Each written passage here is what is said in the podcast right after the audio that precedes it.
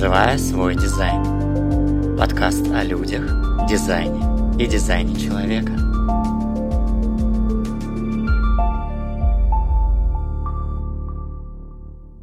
Привет, друзья! На связи Слава Янки. Ну что ж, начнем этот подкаст. И сегодня я бы хотел поговорить про сериалы.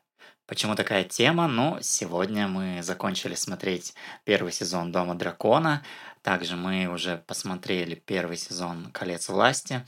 Я подумал, хороший повод. Тем более это интересно мне, и может быть это было интересно вам. Сериалы получились действительно интересные для обсуждения. Есть о чем поговорить. А, хочу сегодня обсудить, конечно же, Дом дракона, он великолепен. Хочу немножечко обсудить Кольца власти, потому что он абсолютно ужасен. И, конечно же, все будем обсуждать с маленькой капелькой дизайна человека, а может быть и не маленькой капелькой.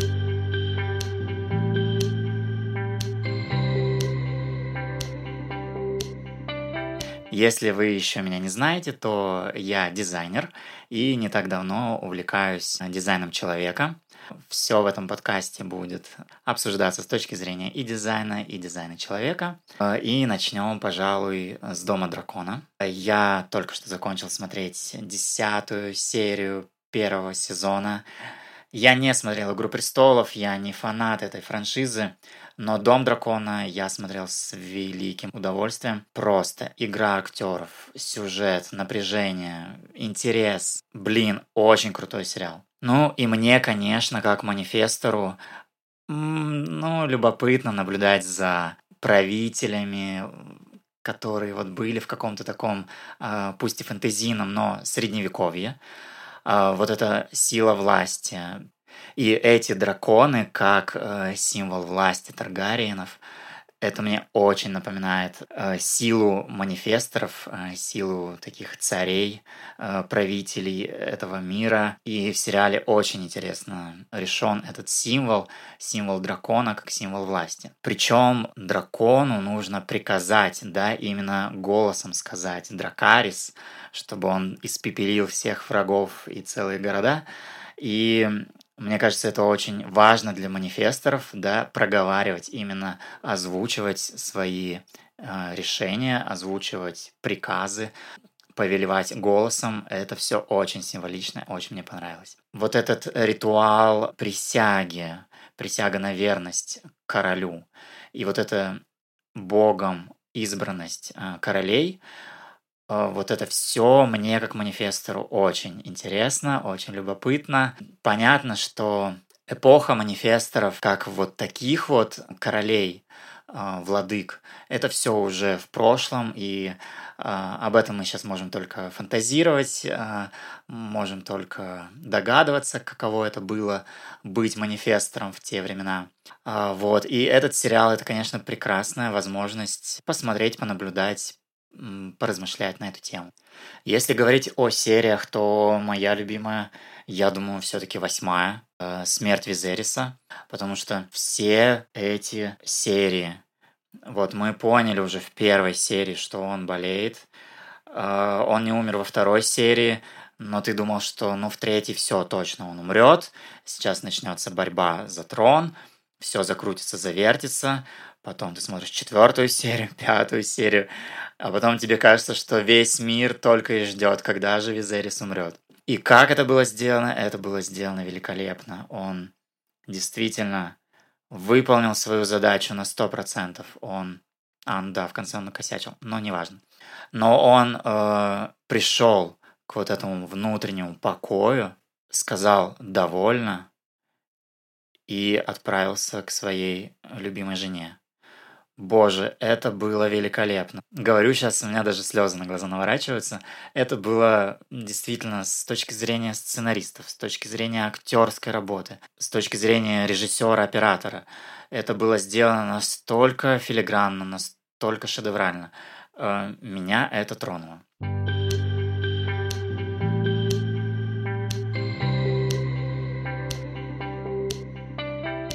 Ну и тут, конечно, можно поговорить про кольца власти, потому что почти в тот же самый день вышло почти точно такая же серия, где умирает король э, Нуминора, и мы не чувствуем ничего.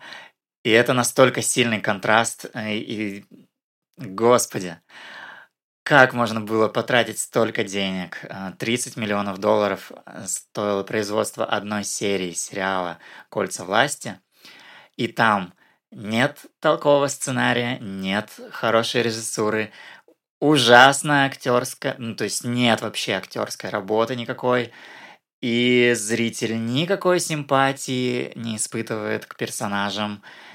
И точно такой же король, который уже в бреду, точно так же он при смерти, точно так же он путает э, одну девушку с другой девушкой, точно так же он умирает, но ты на это смотришь и думаешь, так, что происходит, зачем это, кто это, вообще как бы, ну и пофиг, ладно, дальше что там будет. Абсолютно другое ощущение. В целом, я думал, что я буду много ругать этот э, сериал, э, но на Ютубе уже очень много обзоров. Э, журнал Forbes выпустил статью с э, критикой этого сериала. И если вкратце, то э, все пришли к выводу, что сценарий абсолютно ужасен. От Толкиена там только в названии они взяли приставку «Властелин колец», потом идет двоеточие, и потом уже «Кольца власти».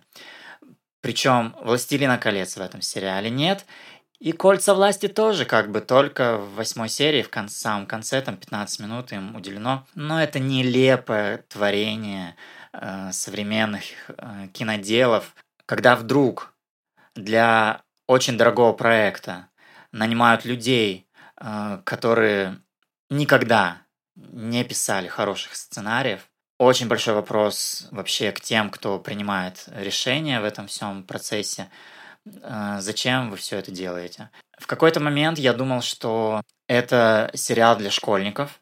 Ну, то есть «Хоббит» вообще написан для детей. Э, «Властелин колец» все читают эти книги э, в школьный период. И как бы мы-то уже выросли, и, скорее всего, создатели сериала думали, что вот нашим детям вот этому молодому поколению пора как бы получить некое прочтение э, Толкиена в современной интерпретации. Но потом э, вышла статистика, что этот сериал не смотрели школьники и подростки, ну потому что он ужасен, он неинтересен им. Этот сериал смотрели именно те, кто читал книги и те, кому было там 10-15 лет, когда вышли фильмы эм, Питера Джексона. Вот фанаты фильмов Питера Джексона, они эм, смотрели этот сериал, потому что хотели вернуться в эту атмосферу, хотели снова погрузиться в мир Средиземья. У них это не получилось, поэтому идет огромная волна негатива, огромная волна негодования к создателям этого ужасного сериала. Вот такая вот незадача. Единственное, что мне хотелось бы добавить э, к общей волне критики этого сериала, это то, что смущало меня больше всего. Это изображение эльфов как э, людей. Эльфы в этом сериале — это очень очеловеченные какие-то персонажи, и это, мне кажется, недопустимо. Если вдруг сценаристы, шоураннеры, они хотели продолжить наследие Толкина, то они этого не сделали. Что бы они там не заявляли в своих интервью, что «О, да, мы знаем Толкина, мы прям вообще знаем, что бы он хотел». Ну так вот, нет. Раса эльфов — это вообще не люди. Мы прекрасно помним, э, как э, хоббиты в лесу увидели эльфов, и как они даже не могли поздороваться, просто э, подойти поздороваться, потому что нет, эльфы это почти боги. Для всех, для хоббитов, для людей. Эльфы — это почти боги, потому что они живут тысячелетия. И когда нас пытаются убедить, что некий эльф, пусть даже черный, вдруг влюбился в крестьянскую женщину, А, ну, в это очень сложно поверить. Если вдруг в самом начале сериала нам показывают, что эльфийская девочка хочет кулаком врезать по морде эльфийскому мальчику, в это очень сложно поверить, ребята. Нет, ну не может такого быть в этом мире. Ну, в смысле, мире, в мире Средиземья. Ну, не может этого быть. Мы прекрасно помним фразу гнома, который сказал «Галадриэль, подари мне лишь локон волос твоих», потому что ее волосы напитаны светом древ. В фильмах Питера Джексона она светится, потому что, ну, так она описана автором.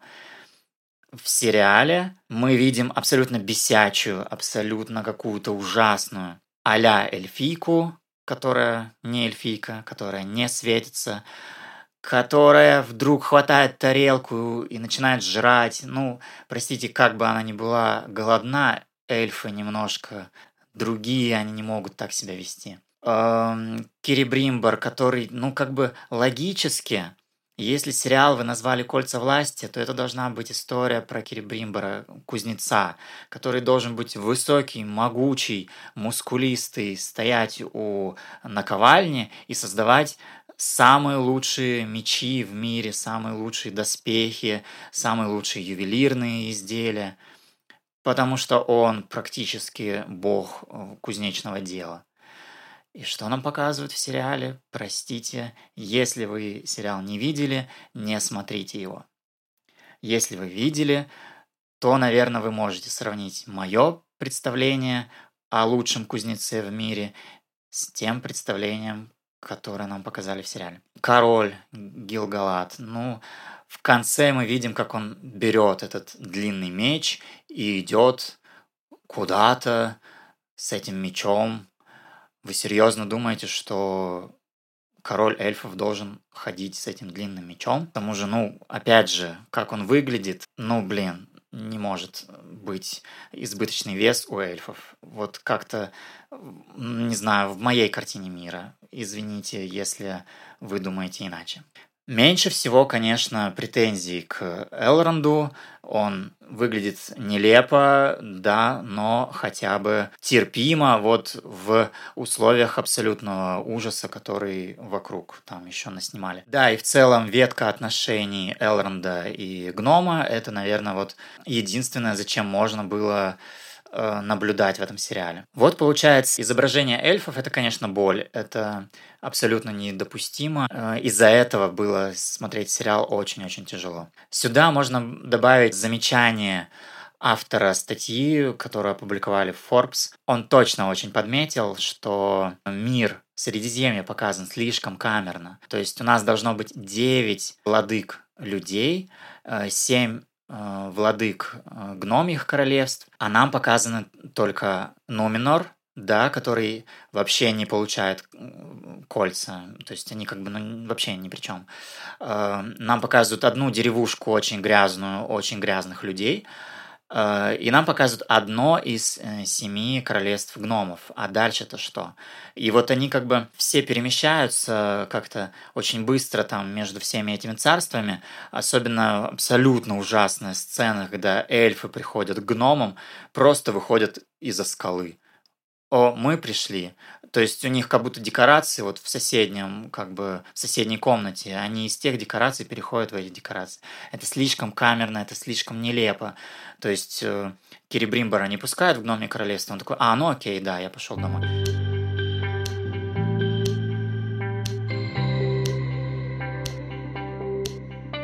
Мне, как фанату Толкина, и я очень люблю фильмы Питера Джексона, мне, конечно, было важно посмотреть этот сериал, но если вдруг второй сезон выйдет, э, я думаю, он будет также ужасен.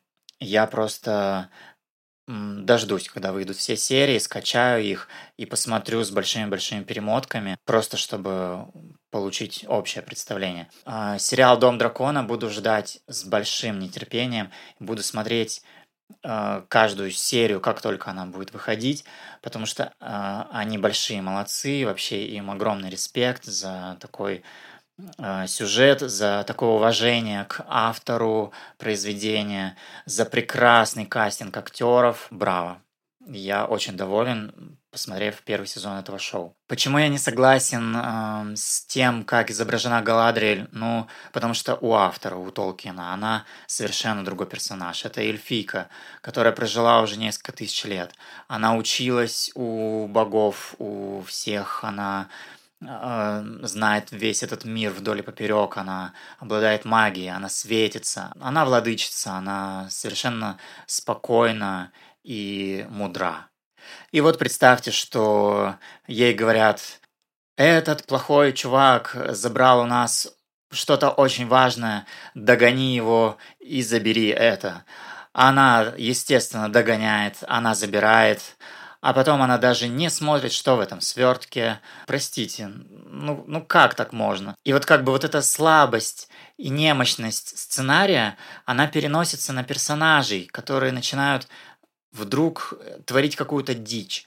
Поэтому еще раз говорю, если вы не смотрели этот сериал, не смотрите. Вообще сэкономите время. Очень странно, что в этом сериале Галадриэль никогда не пользуется магией. Это открыло бы вообще такие огромные просторы для фантазии, но нет, э, фантазии у создателей сериала нет, поэтому обошлись мы все без магии Галадри. В фильме мы помним, да, насколько она сильна, насколько мощная у нее магия.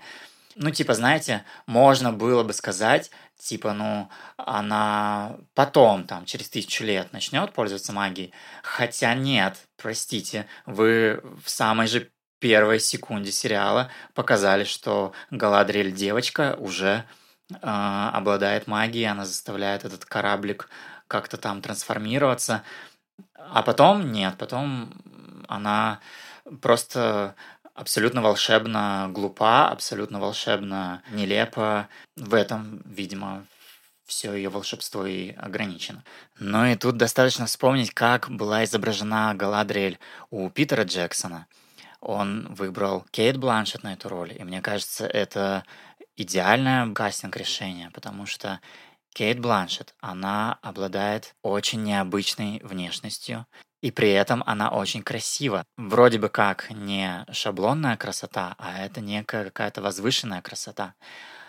А, и у нее очень мудрые глаза. В этих глазах есть доброта, есть э, э, хитрость, есть, когда нужно, в них появляется жесткость. Э, сейчас Кейт Бланшет 53, но и тогда в ее взгляде что-то было такое космическое. Кейт Бланшет в фильмах Питера Джексона, она, конечно, великолепно сыграла Галадриэль, да вообще у нее много прекрасных фильмов, она везде великолепна. Ну, например, э, «Куда ты пропала, Бернадет», или «Авиатор», или потрясающая загадочная история Бенджамина Баттона. И вот один из этих фильмов это, конечно, Елизавета Золотой век, который я очень люблю и пересматриваю. Ну вот просто послушайте одну вот эту фразу. Я сама способна повелевать ветрами. Во мне бушует ураган, который сметет Испанию, если вы бросите мне вызов. Это же прекрасно. Мы просто видим перед собой настоящего манифестора, причем в таком бешеном гневе. И это реально внутри нее бушуют эти ураганы. И потом мы увидим, когда она выйдет на обрыв, увидит, как пылает весь испанский флот. Это вот действительно магия вот этого настоящего манифестора, владыки, э, тем более тех времен. Если уж мы сегодня говорили про манифесторов в этом фэнтезийном мире Дома Дракона, э, вот в фильме Елизавета Золотой век мы видим манифестора абсолютно реального. Э, фильм создан на основе реальных событий. Там нет драконов, но там мы видим как решено это было в реальной жизни, как власть манифесторов проявлялась просто в обычном, да, физическом теле. И когда это видишь, когда это слышишь, просто мурашки бегут по коже, ты понимаешь, что перед тобой манифестор в гневе, и хочется бежать, э, сломя голову, спасаться, или как-то бежать, э, успокаиваясь этого манифестора, Э, что произошло, что, кто тебя обидел, что не так. Сейчас мы все исправим. Сила, которая транслируется через голос, вот здесь вот она показана очень наглядно, очень хорошо, очень э, реально. Вот так вот проявляется манифестор в гневе. Э, Причем, мне кажется, в этом фильме манифестор довольно корректный. Это была именно вспышка гнева э, в связи с этими э, испанскими послами. П, п, послами. Послы там у нее были. Еще что интересно в этом фильме, такое качество манифесторов, как несакральность. Манифесторы — это не сакральный тип, для них не важно, в их дизайне не важно э, размножение. Елизавета, она сохраняла вот такое вот э, безбрачие и не рожала детей. Сегодня вот я подвожу такой небольшой итог, э, посмотрев фильмы «Дом дракона» и э, пересмотрев фильм «Елизавета. Золотой век». Предлагаю вам тоже присоединиться, посмотреть и увидеть, э, как манифесторы проживают свой дизайн.